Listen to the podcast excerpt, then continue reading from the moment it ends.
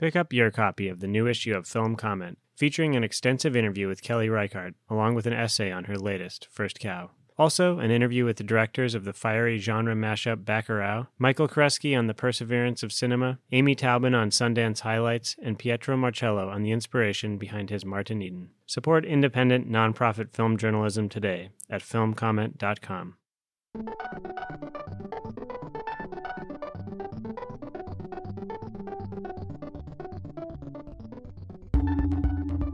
Welcome to the Film Comment Podcast. My name is Nicolas Rapold, and I'm the editor in chief of Film Comment. Staying at home is a global phenomenon in these difficult times, as we all find ourselves with a lot more indoors time and anxiety on our hands. For our latest daily edition of the Film Comment Podcast at home, we go to Brazil. Critic and programmer Ela Bittencourt wrote our interview feature on Bacurau in our March April issue, and now the film's story of collective action, state of siege, and inequality feel ever more urgent. We talked about the situation in Brazil and also what Ela has been watching. I was joined again by assistant editor Devika Girish. Let's go to the conversation and thank you from all of us for your support. Welcome to the Film Comment Podcast. My name's uh, Nicolas Rapold. I'm the editor in chief of Film Comment, and this is another in our daily edition of the podcast, the At Home edition, the podcast you can listen to at home. Of course, you probably already were doing that. Uh, the difference is that we are also at home, as we've been for a couple of weeks, and we've been calling people up and making them tell us about what they've been watching and what they've been doing, and generally keeping us company. Uh, we hope we've been keeping you company too. Um, and today, uh, along with, um, well, Devika, are you here? I'm still here. I'm still trapped in the podcast booth that you left me at. No, no. For the record, Devika is free to roam within a ten foot radius. Oh, okay. Um, wow. the sense of no, liberty must be bewildering. Wait, hark! I hear a new voice. Who is our guest? Who is our guest for today? Please. Oh my god! Introduce I totally yourself. jumped in. Uh, so yeah, uh, Ela Bittencourt and um, I'm a contributor to Film Comment and a film critic and programmer, originally from Eastern Europe. Lived in New York for more than two decades, and now currently in São Paulo, Brazil, where well, I'm well, at right now. yes, and well, welcome. Um, we were actually just on the podcast um, in somewhat brighter days, um, talking about Bacurau. Oh yes, that's right somewhat um, of the time. Although I just rewatched it, it's kind of amazing that it's the kind of film that that grows on you even more in dark days. So oh yeah, so yeah, I'm um, I'm planning a rewatch this week with uh you know with the people I'm living with right now who haven't seen it, and I'm really looking forward to seeing it again because uh, you know I saw it at Toronto, and it really I, I want to rewatch it in the mood that I'm now in. Oh, absolutely. I mean, every single, I have to tell you, I'm probably overdoing it because I'm keeping my mind locked in some kind of a Bacurau zone. I should probably get out soon. But, um, but yeah, every time, like, I just keep on thinking about the film. You know, I mean, I'm in Sao Paulo. So, like, for example, I live in this really large building and you may have heard that you know the the people in uh, the Brazilians in many Brazilian cities are protesting against Bolsonaro's actions or rather his total missteps on on the handling of coronavirus um, on, on the disaster and um, and the crises and and so they're coming out and they're you know banging banging pots and panels so all my neighbors like daily at I think 8:30 p.m. for example are are banging panels and when that happens like I just can't think of like I can't stop thinking about some of the scenes from you know Bacurau what it's like when the mayor shows up mm, and just has yeah. this complete disdain for the, the way that people are people are trying to organize and so on. And um, and this kind of dynamic between what happens you know uh, populist polit- politicians that are just really unfit to to govern especially in times of crisis. So and even right. the other day you know we're allowed i mean we are social distancing. I mean the city is on a lockdown. Uh, we have a mayor that just like I mean, I think it's very parallel. I mean, Sao Paulo is the size, you know, in terms of population, is comparable with New York. I think the greater Sao Paulo is comparable with, you know, the the New York, the greater um, city of, of New York in terms of, mm. of number of people. And like New York and the dynamic with Trump, we have a lot of attrition between, you know, our mayor and our governor who are out there saying, no, we are going on a lockdown, and Bolsonaro, who's basically, you know, taking off his mask, going to mass meetings, incentivizing people to come out in the streets, to be in huge crowds. Ugh. So it's really oh, frightening. I mean, we're living some mm. some absolutely frightening times. I mean, of course, just like US, we have the Ministry of Health that came out and said very clearly, "This shall not pass." We have a lot of people i think in the in the economics community that are saying no everybody understands the benefits of the lockdown why we have to do it now to avoid mm-hmm. the disaster later so i think there are a lot of parallels but yeah but the darkness of bacurau i think kind of lingers i, I was just saying you do have but you do have uh, enough enough people that it, just in the general populace who are who know what the right thing to do are. I mean, are, in Sao Paulo, people... in Sao Paulo, it seems yeah. we do. Um, yeah. Although, because Bolsonaro has been incentivizing people to like come out and saying Brazil cannot stop, and so there was some kind of mm. like a mm. car parade. Um, you know, um, on I think uh, one of our main avenues where like you know these cars come out and say Brazil will not stop and hooray blah blah blah. But most of us here in the city are absolutely on lockdown.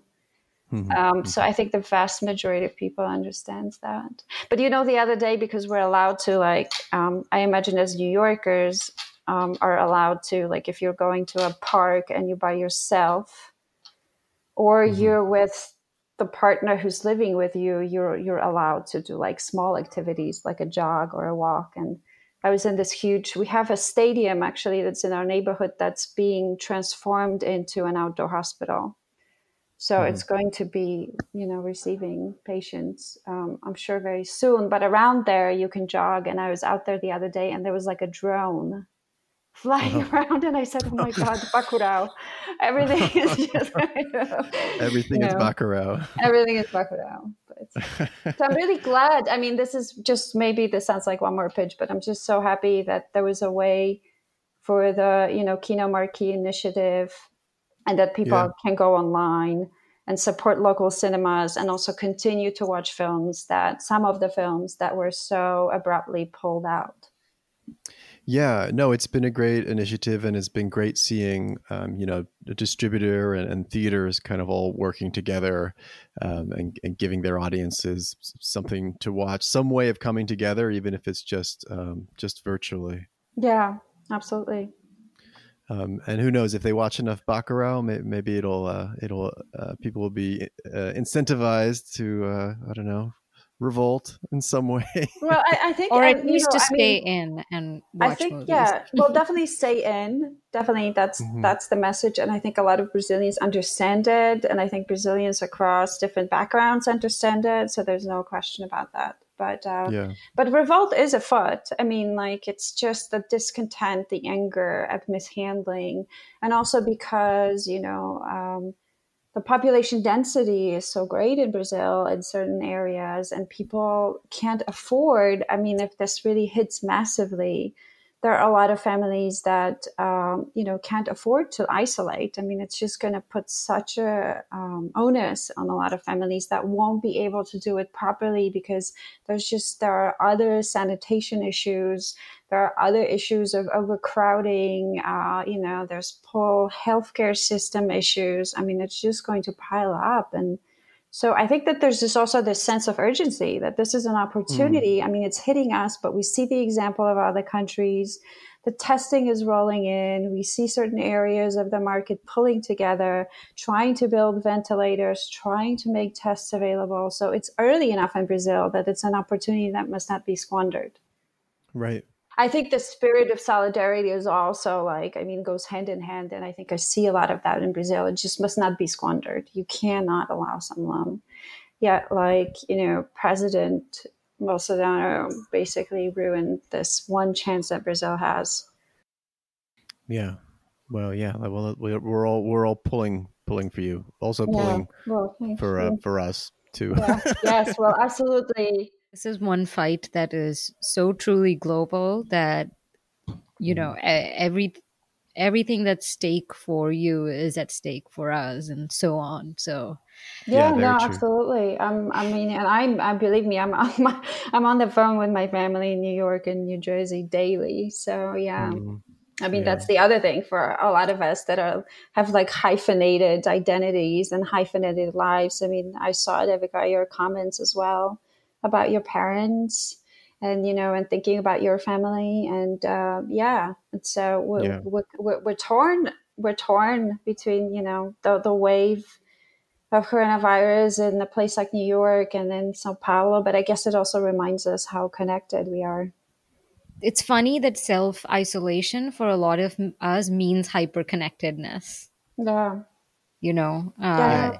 in many ways like even though we're uh, kind of solitary and not moving too much we're all con i'm like connecting more with friends and family all over the globe than i usually do right. both out of concern and the need for that comfort and connection sure um and I, I don't know this is a very strange time i think in in just contemporary modernity that we'll probably be unpacking for a while without yeah. That. Yeah i mean there's almost a um I don't know. Not, uh, uh there's almost like some sort of it's it's tailor made. It's it's like almost like a, an experiment being conducted on us. It's like, oh, you're complaining you're all too involved in your phones, and and uh, okay, well, what if that was the only way? This you is all you contact? got. Yeah, right. what if that's all you got? Right. And oh, you're you're you're complaining that uh, you know the democracy or any democracy is not working well what if you were forced to band together you know it's almost mm-hmm. like an mm-hmm. old it's like a i don't know some sort of old testament god or maybe new testament god kind of yeah. in, inflicting a scenario on us all um, but yeah but um, we uh, we're, we're, we're going to turn into uh...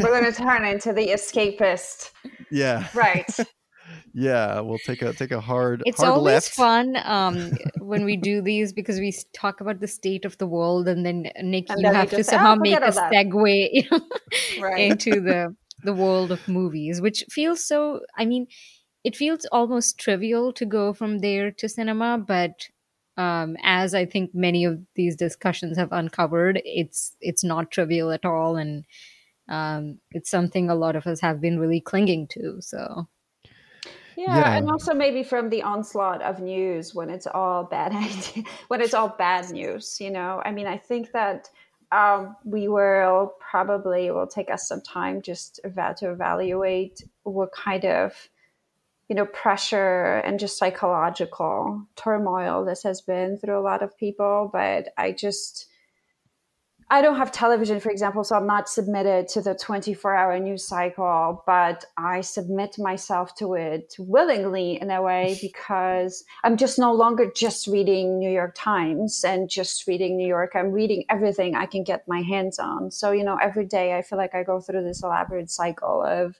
and then I have to read the Washington Post and I need to, I need to read the Guardian and I have to see if CNN said something new and I have to, I just, it's like I'm looking yeah. for the new and there's just more of the old and bad. And so at some point you yeah. just say, okay, you know, F-U-C-K, here's the weekend.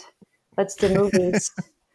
you know? Yeah, it's it's you need need the movies help force you out of, off, out, of, that, to just that pattern. Off. Yeah. And to, and to, look look away, look at something else. Quite yeah, literally. and maybe just focus that, you know, kind of have that moment of stepping away to then come back to this clean slate and say there are things that are within my control, like calling mm. family and friends and staying in touch and you know and and and knowing what the procedures are and how i need to hygienize my bathroom and my kitchen and so on. But there are other things that are not within my control.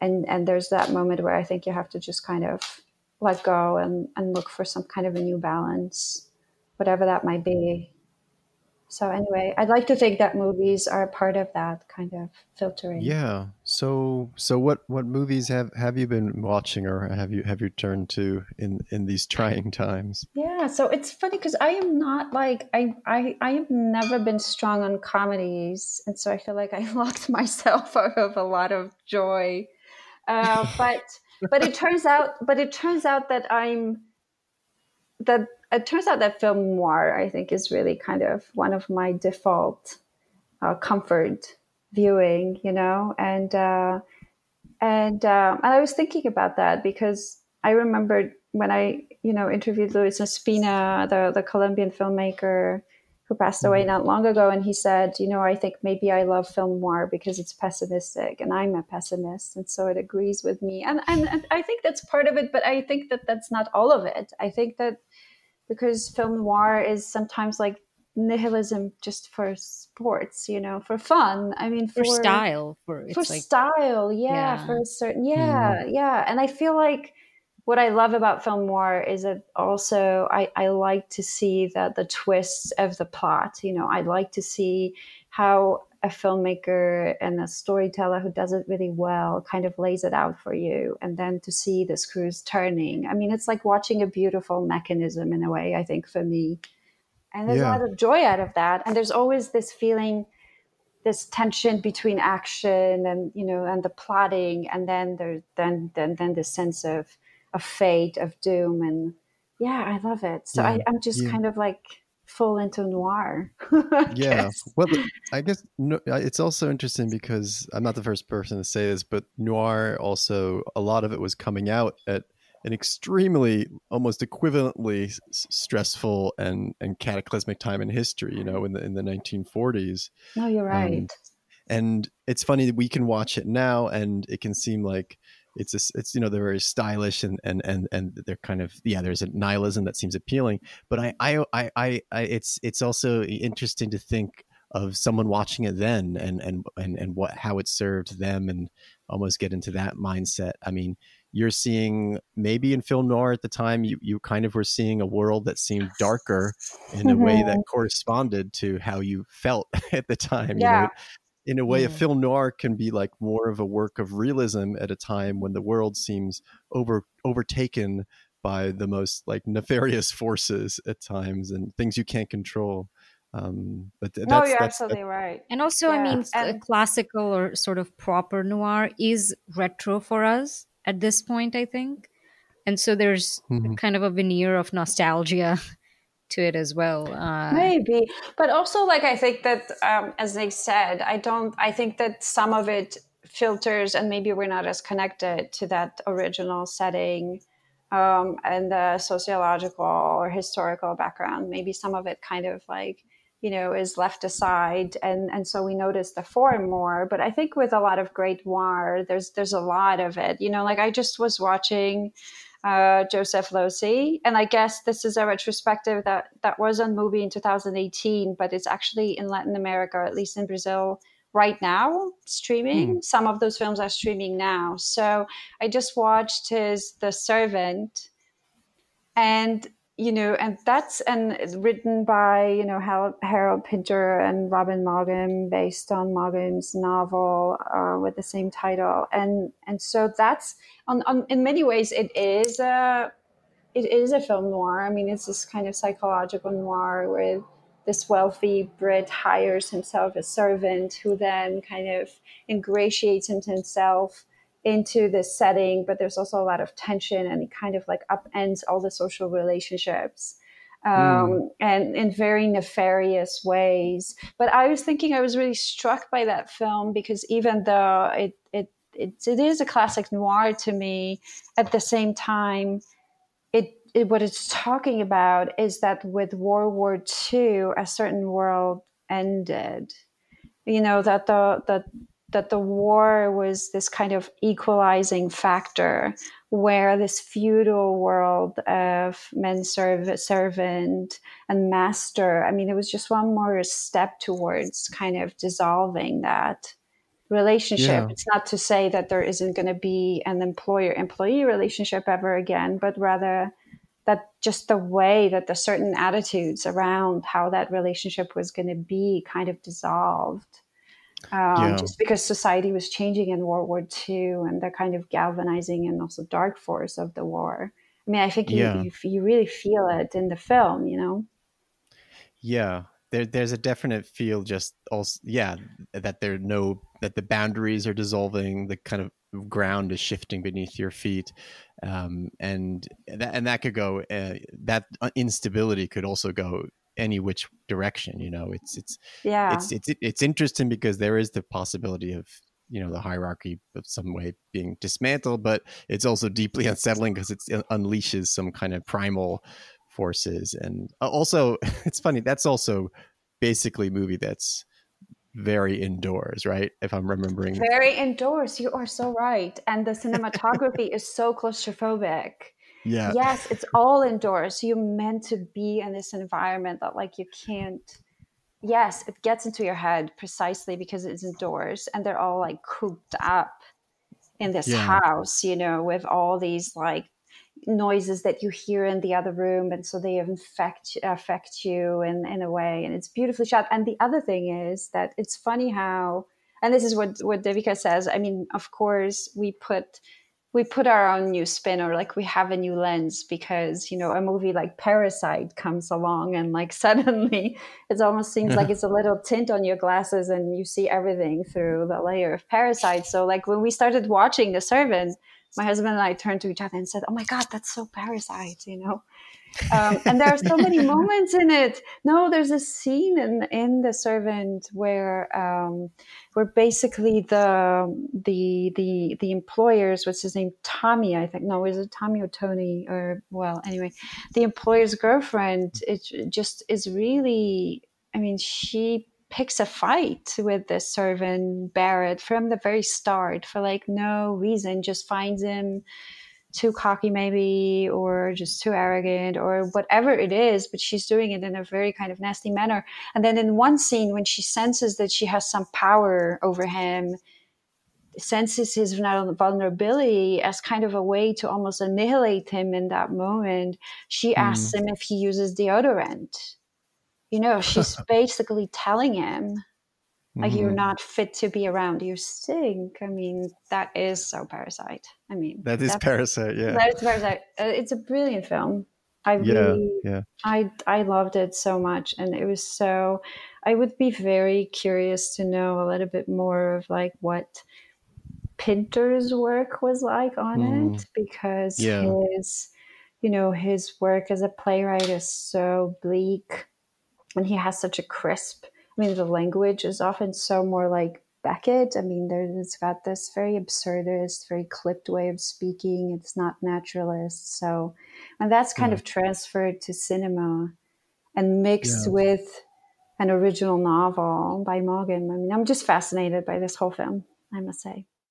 Pick up your copy of the new issue of Film Comment, featuring an extensive interview with Kelly Reichardt, along with an essay on her latest, First Cow. Also, an interview with the directors of the fiery genre mashup Bacurau, Jay Hoberman on Thomas Heise's essay film Heimat is a Space in Time, Michael Koresky on the perseverance of cinema, Amy Taubin on Sundance highlights, and Pietro Marcello on the inspiration behind his Martin Eden. Plus, Spike Lee's trusted costume designer Ruthie Carter, Isabelle Huppert in Lulu, George Romero's Lost Film, and much more. Support independent, nonprofit film journalism today at filmcomment.com.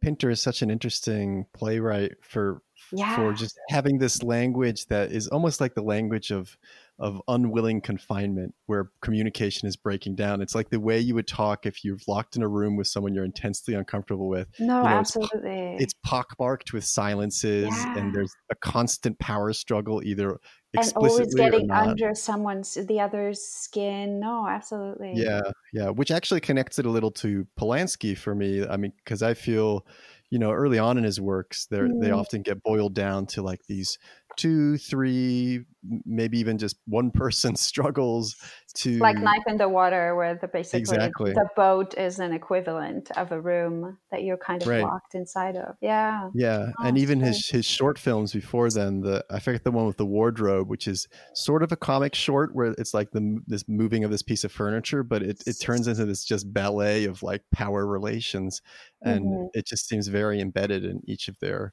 their worldviews. But yeah, Pinter and the Servant definitely. I yeah, although he's adapting, it definitely seems you know of, of a piece with Pinter's. Yeah, it's it seems like in some of those dialogues, you know, like there's definitely a, a, mark, and also because that relationship as it kind of spirals into this kind of very parasitic and uh, relationship where the servant is increasingly in control and it's very manipulating and he brings this outside woman that you know he says is his sister but is not and so then there's kind of sexual triangle. I mean it's just and um, there's there's and it so it becomes more and more absurd and i think that's where you feel like pinter definitely comes in. Yeah. Yeah, yeah. what a great this, film the servant Joseph Losey, yeah, some uh, some uh, comfort viewing. Just yeah, no comfort viewing. No, I know I didn't. Yeah. I didn't manage to go for any of that because then when I saw the first Losey, I said, you know, this is such an exciting discovery. I had not seen any of his films before. Mm-hmm. Or I had, mm-hmm. or I know I may have seen one of them. I think I forget the title, but um, and so I immediately said, no, I'm just going to go ahead and find another title. And so I downloaded Mr. Klein. Oh. Uh, uh-huh. thinking of his film noir, but kind of not knowing just how dark the World War II setting would yeah, be. Even, even more explicit story. Uh, yeah, I mean, that's can you can you recap? It's, it's sure. So okay, so in this, um, so it happens. I think it's 1942 in Paris, mm-hmm. uh, and it's the Vichy government that you know is now increasingly, um, um, you know, gearing to um, to round up its its Jews and and send them off to concentration camps. And so you have Mr. Klein, who's played by Alain Delon, who is this. Um, you know, well-to-do art dealer who very clearly and knowingly buys art on the super cheap and offering unfair prices to desperate French Jews who must now get rid of all of their possessions, hoping to either escape or to have a bit of cash on them. And but what ends up happening is that um, one day um, a Jewish publication arrives at his doorstep, and he says, "Well, what do you mean? This makes no sense." And he starts inquiring why would he be receiving a Jewish publication. He goes to the office and he says, "Well, sorry, Mr. Klein, but." It, must be someone else using your name. And then he goes to the local city administration to say, who's this other Mr. Klein? And so basically, he just spirals into this morbid fascination with this other Mr. Klein. Um, to the point where he forgets his own safety and you know and the situation at the same time spirals out of control absolutely and and you know he ends up being rounded up, or rather, in his pursuit of the other Mr. Klein, ends up mm. being rounded up into into the transport. Um, so yeah, I didn't, I haven't done very well with the. Com- My husband looked at me and he said, "You're not doing very well with the on the on the comfort." But I just, um, but it's such a it, Nabokovian plot. It's mm. such a. Hmm. It made me want to reread that Nabokov novel where you know where a guy kind of assumes an identity or rather plots his own suicide i don't know something about obsession and yeah. this question of identity and um, and it's kind of interesting that Losey I think this is a later film so he did Mr. Klein after he did The Servant and worked with Maugham but it, it turns out I started reading that Maugham had um, like a dissociative disorder where huh. you know where you're i guess you have moments where you are the other i mean you have this mm. constant fear of of being then you know more than one person and, and you're kind of estranged from yourself yeah yeah or you just huh. like more than one person literally i think that's kind of what it is huh. um and, and, I mean, the like, servant, like a, I haven't seen it, but as you described it, it seemed like uh, that's also like a persona swap kind of oh yeah no narrative, totally. right okay yeah. right not only like master you know servant but yeah totally and also because it's it also has very strong like homosexual undertones and so there's this absolutely this almost masochistic um, um, you know pull and tug between acknowledgement and denial you and the other and to what extent you have the fear and suppression of the other. So i mean in mr klein i mean even though maugham is like completely non-involved in this project but i just would like to think that something of maugham's life and uh, rubbed off on him because the most fascinating part to me of mr klein and how this narrative goes is that they that he plays with this idea that Klein somehow, while he's investigating this other guy, and this other guy, the imposter, seems real enough, and he's plotting some kind of like resistance movement stuff against the Vichy and so on.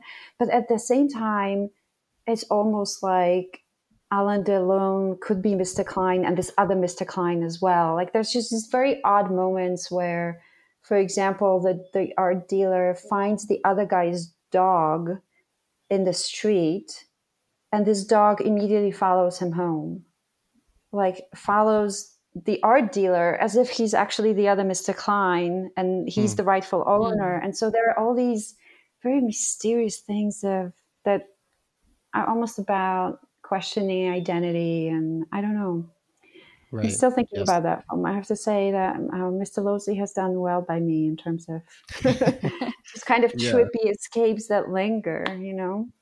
Yeah, that's well. I guess when when you're home with your your yourself and like yes. that, that's yes, that's what, exactly. that's we all we all fall into. I, I think. Yeah, I mean, there's yeah. also this uh, the idea of interchangeability of social classes. I think, mm-hmm. especially in moments in moments of um, large scale sort of global crisis, uh, like sure. the present one or like war, because uh, this is so random. But when you were talking about the servant and sort of making the connection to Parasite, I, I thought of this new trend in India where yeah. because of this police enforced lockdown, uh, there's all this these Bollywood celebrities taking videos of themselves doing daily household chores like washing their dishes right. or right. Um, you know just sweeping the floors, and they post them on social media as like a tribute to the maids and the help that uh, they're not they don't maybe have access to right now, and it's like this uh, it's this very perverse you know spectacle that is created out of I don't know them having to like take on these roles. I guess that uh, they otherwise wouldn't if it were not a pandemic, um, mm-hmm. and and sort of yeah. like and uh, creating and turning that into some kind of like uh, and valorizing themselves for it. I guess. Uh, and how has that gone over? I mean, I uh, people that I know have not taken it well but you know, I mean, these sorts of publicity campaigns and uh, so-called like uh, humanitarian efforts usually kind of go down well, right? They sell well, and that's kind of uh, alarming to me personally. But it also did mm. make me think of uh, you know that obviously made me think of parasite because everyone was there was this one video that an actress posted and everyone underneath was you know making references to parasite and asking if she needed like an art tutor that sort of thing. Um, right. and it did make me I, I don't know think about the anxiety that i think people the real anxiety that people now have of class structures changing. That's an actual possibility now um, because this is the event we're dealing with is actually so large scale and so sort of uncontrollable in many ways. Yeah. That it could lead to that sort of upheaval and you can already see those in power sort of scrambling to to protect and preserve their own places yeah sure and at the same yeah. time though there's a lot of worry that on the other hand a pandemic as much as like as much as symbolically it's an equalizer on the other hand it it's so much in practical terms the opposite. I mean, I just think that you know that's my right. worry with Brazil that the poor really um, suffer the consequences exponentially to just sort of larger extent, uh, right. and then in fact, in an already polarized society, the likelihood of the gap of of the gap between the rich and poor it, it actually expands enormously. I mean, this is the real danger that we had ahead of us that it it may really just explode of course, exponentially. Yeah.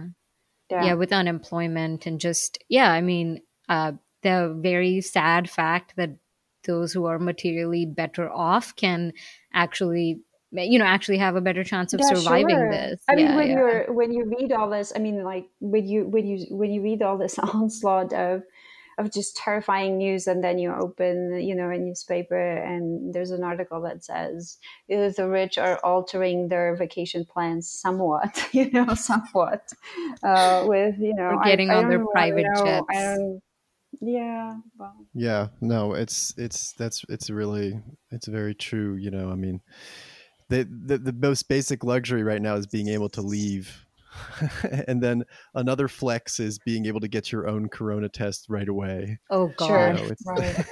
right. which can be a matter of uh, yeah, life life or death as well. And so it does become very stark.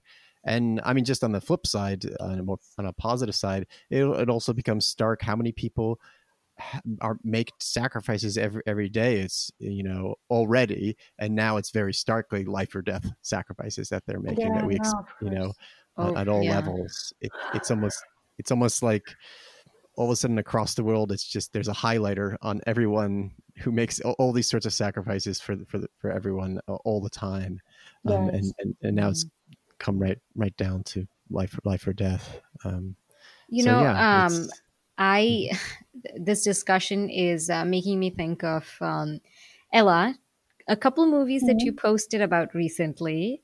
I have. Tell me. Uh, this makes me sound very stalkery, but I I follow your away. Twitter because I'm interested in your distance opinions. between us. It's flattering to be stalked at such a distance. well, I, I enjoy your opinions on movies. So um, I mm-hmm. noticed that you posted that you watched, uh, you did like a double feature of Pather Panchali oh, and yes. Uski Roti. I haven't seen them recently, but I was kind of thinking about so, that uh, no, and... absolutely. I'm so glad you brought it up because other than like the the escapist stuff, of course, I mean, like any good cinephile, and now pressure is on. But uh, I have a I have an enormous list of you know films that you know you feel you do feel silly not having watched. I must say that Pather Panchali is one of them. Has always been one of them for me. So I just finally watched it this weekend, and I mean, you're you're more equipped than me to talk about the film at length, but it's just such a gorgeous, gorgeous film, and I was really struck by it in terms of what a film it is about. I, yeah, I want I want to use that word solidarity. I mean, it's really because for me, what and and this is probably because I'm reading it at this time and and, this through this prism again, but um, it's fascinating because I read that it, when it first came out in 1955, it apparently was was rushed in um, uh, the editing because he wanted to make sure. And how we can pronounce the the full name of the director for me so that we don't mispronounce it. Uh, Satyajit Ray, but Satyajit I, Ray. Yeah, but yeah, I'm not right? Bengali, so I feel like there might be no, but listeners so that, who might sure. say that even no, I'm. but I'm, I'm sure off. it's just a question of sound. I actually played yeah, yeah. it a few times today, and I was like, "Am I getting the you know am I getting the sound right of his first name, Satyajit Ray?"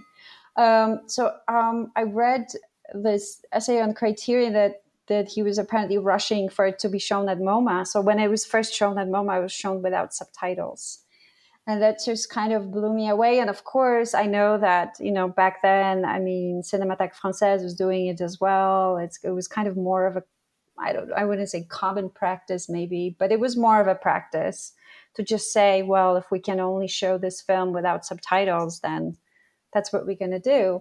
Um, and that's kind of amazing. I mean, on one have a level, I thought, oh, what a privilege is to actually watch this film without subtitles because mm. it's so gorgeously shot. It's so rhythmic. You know, I mean, and and sometimes very overtly because you have the music of Ravi Shankar, and there are certain scenes that are clearly choreographed and synchronized, uh, synchronized to the music for you to, you know, to, to, the sound. And there are there are a lot of nature scenes like that. Um, but on the other hand, you know, the, the movement of the people and that it's just so choreographed. And on the other hand, I thought, well, okay, but I think maybe if you saw it for the first time, you might have missed what an incredible film it is about this village's social structure and about how, on one hand, very, very realistically, you know, what what a tremendous effort and despair uh, and sometimes inability to connect the poverty and you know and and then there's a there's a huge storm also that like washes almost this house away and um, you know it's basically i mean to summarize the, the plot it's a it's a it's a family in rural India, where the father needs to go to the city and he's a playwright and he composes plays. But eventually, for them to have any money, he goes away to the city and he kind of stays there for quite long because he's not having any luck finding work, while the mother really stays behind and with these two kids and, and holds this whole social structure together by you know the neighbors helping her out and her first concealing how difficult it is but then getting some support despite her pride and so on and so on. And i thought wow without the dialogue there's just so much in this film that you're not going to know like how this kind of heartbeat in these individual scenes goes from let's say these very kind of typical you know, neighbors who are you know living too close together and are maybe a little proud and are saying your daughter's stealing our mangoes and you know from that to then saying oh i'm so sorry please take a, a basket of mangoes with you because you know having seen what has happened to all of us and and the mm. and the horrible burden this has had on you you know i've never given you anything i mean it's just such a yeah so i i thought about this film a lot mm. I don't know. Yeah, I, I was, to add in. Well, I, I thought, I mean, that was a really beautiful description. The reason our discussion brought these that film, and also I, I feel like we should shout out the other film, uh, Our Daily Bread yes. by Mani Kaul as well. Yes, I'll, is I'll mention lesser known, but um, also, you know, just a, a legend. And the reason I thought of them is because they're such great films about um, being sort of being living a rural life at this transitional moment of modernity and like quote unquote development and having yeah. like a different sense of time and the sense of disconnection and that's what i was thinking about you know when we are talking about being isolated and distanced right now we're also hyper connected uh, and I, I have, I mean, there's two images. One from Pather Panchali of the kids in the field waiting for the train to go by, mm-hmm. and Kiroti, of course, uh, the lead character waiting for the bus, for waiting for the truck, uh, because her husband's a truck driver, and she's waiting by the side of the road to give him food every day, and right, you know, just these images of um, of being kind of stuck in place and time and waiting for some kind of mode of connection to the city, to urban life, to life that moves faster. And I think also about resilience. I mean, I think, you know, I I mean, we can certainly talk about Ray's film as you know, 1950s is a great period of neorealism, and a lot of these films, while they don't necessarily have naturalist dialogue per se, I mean, it is a lot of it is scripted. Um, but it has this kind of very bleak realism. But at the same time, I think for our time, it did strike me as just remarkable stories of women and how women mm. are actually able to hold these communities together. Uh, yeah. I thought how interesting, right? That it's that it's father. That the emphasis on the title is on Pather, where where actually it's a film about mothering. I mean, it's kind of um, it's remarkable, and I think that in in in Mani Kaul's Daily Bread, it's also these intense intense relationship about women, um, this kind of back and forth of how we're going to how we're going to defend each other, how we're going to stick up for one another if we can, and this question of whether we can. I mean, in Mani Kaul, there's a very tragic scene where um, you know one of the one sister is not able to protect the other and doesn't even actually suspect um, that tragically um, the you know assailant um, uh, is with uh, in the family. I mean, it's actually her husband, right?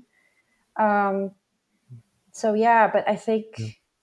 yeah, in both of these films, and just so beautifully shot. I don't know. I think yeah. they have to be admired. So I think that Pather Panchali is on, uh, on Criterion and Daily Bread. I'm I'm hoping that it's also screening in the US on Mubi. It is. I think, I think there's yeah. Still, yeah. I think right. it's on Mubi. I want to say it's on yeah. Mubi. Maybe I'm yeah, wrong. no, it's de- it's definitely on Mubi because I, I wrote about the film for Mubi.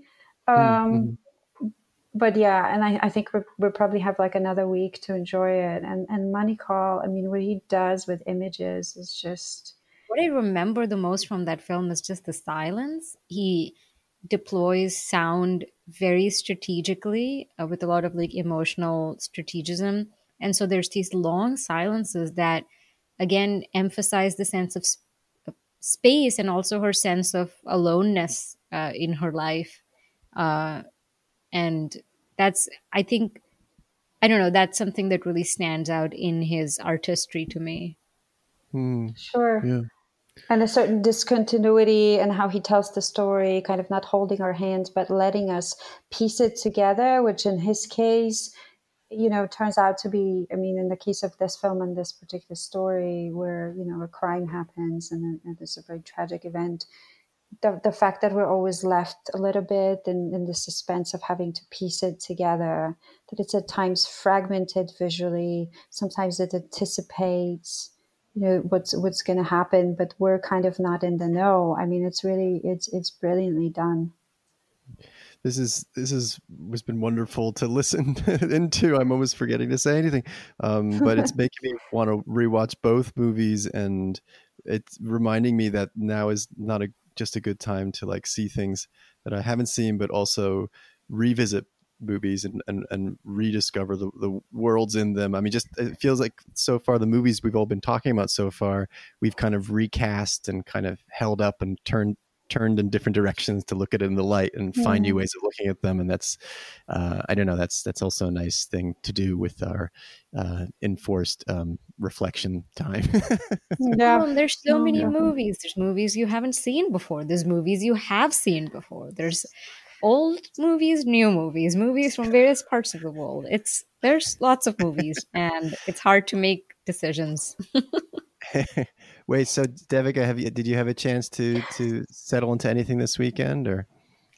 I did see. I I didn't see too much, but I did mm-hmm. see uh, Ash Is Purest White.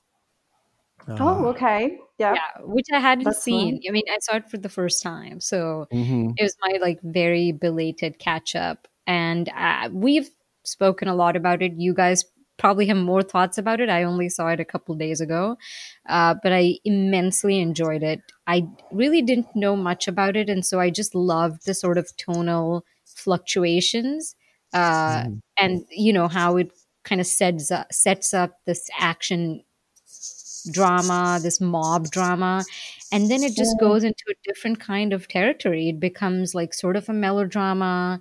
Uh, it's it it it really goes into some strange places with there's the there's a UFO that appears. Um, it also becomes a story of I this. I didn't remember the UFO. That's that's cool. I yeah, it, the it UFO. Just, How could I? Yeah, it, it, just came out of nowhere, and uh, and you know, just uh, the the lead actress. Uh, and that character, her savvy and her great pathos and you know she's both like so emotionally vulnerable and um just feels so betrayed and at the same time she's so street smart you know? She's she's like kind of became eh, like a her own like little kingpin in a way and that's what she becomes. Yeah running the show. Yeah, yeah. It, so i don't know it was another case where just watching a really well made movie where you can see the intentionality and the vision of the filmmaker and you see all the parts just like unfolding so beautifully. Mm. It just gave me a lot of satisfaction. And I was thinking it would be, it, it really does make for such a good pair with The Irishman.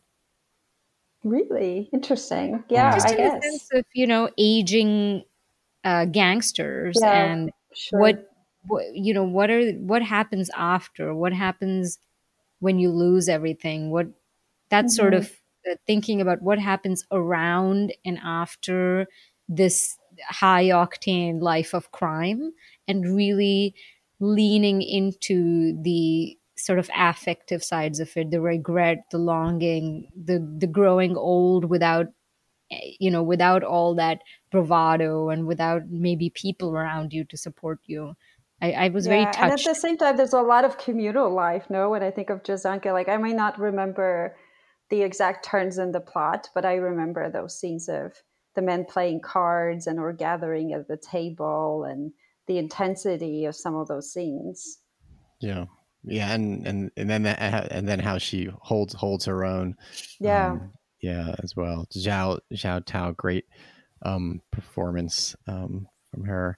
Yeah, and and just speaking of you mentioned the Irishman, just the spanning of different eras in, in a mm. life. You know, right. the, the, different people, different people you can become that, and you have to become, and um, that's yeah, that's that's definitely it's it's he's he's he Zhao only seems to get more ambitious from one movie to the next in terms of how much terrain he's he's covering. I mean, you know, you have movies that are covering whole like whole upheavals in China, other other movies that are like mm-hmm. traveling into the future, even you know, and so it's it's kind of amazing. And um, with this film, I think what struck me, what struck me as ambitious is how small it ends up being. It's mm. it's kind of mm. modest. Uh, it's just about this one woman and her emotional life uh, of course, across a long period of time and against the backdrop of social and urban change. But mm-hmm. it, it, just took me by surprise how sort of individualist individual the film was, or mm. not. Maybe that's not the right word, but just sort of um, how uh, I guess humanist it was in a way. And you know, I, I'm. Did you see his latest in Berlin, Ela? I don't think I did. It, was a documentary, right? I missed that. Yeah, yeah. And I mean, we've talked about it, so I won't rehash it. But I guess I was uh, in that film too. I was just kind of surprised by how sort of gentle and unassuming it ended up being, and mm. which I think when it comes from you know great masters like uh, it like him, you. yeah, it's a kind of ambition. It's a kind of daring in yeah. itself. It's wonderful yeah. though, the sense of reinvention. No. Yeah. It's been so wonderful. I'm actually going through Twitter in my uh, spare time, which we all have now a lot, uh, through mm-hmm. like all these tweets of film comment covers because that's such an inspiration to like dig in and find additional films. Um, when I found that cover from my year of uh, Antonioni's Passenger, I just saw it this weekend because oh, it's great. a great cover, and I was like, I can't believe I haven't seen it. So anyway, yeah, that's my, no, it, that's my new hobby going through the tweets, looking yeah, at no, some comment covers. Yeah, it's been Full wonderful. on nostalgia. Yeah. Well, anyone who's listening now, you can you can go to our, our website and click on archive and see uh, if there are any covers that. Um, Someone tweeted that this is the new astrology, which I support totally. Instead of your uh, star sign or whatever it is, I'm unfamiliar with that world. Uh, it is now your film comment birth cover that decides how your life unfolds. Exactly. Right. exactly. So yes. be informed and look up your film comment birth cover, lest you be yes. a lost soul forever. Um, yeah. Well, thank you so much. Thank you, Devika and, thank, and Nicolas. Yeah, thank you. Thank you, Ela. Yeah, thank for... you. Let's let's stay connected. Yes, absolutely. Across hemispheres uh, yep. sounds good. All right. Well, take care. All, all the best to you and yours. Thank you. All right, thank, you. you. Bye. Thanks everyone for listening. Bye bye. You've been listening to the Film Comment Podcast with music by Greg Einge. You can subscribe to this podcast on iTunes, Google Play, or Stitcher. Film Comment is a bi monthly magazine published by Film at Lincoln Center. Since 1962, Film Comment has featured in depth features, critical analysis, and feature coverage of mainstream, art house, and avant garde filmmaking from around the world. Visit us online at filmcomment.com to purchase a print or digital subscription to Film Comment, or check out our app available on Android, iOS, or Kindle.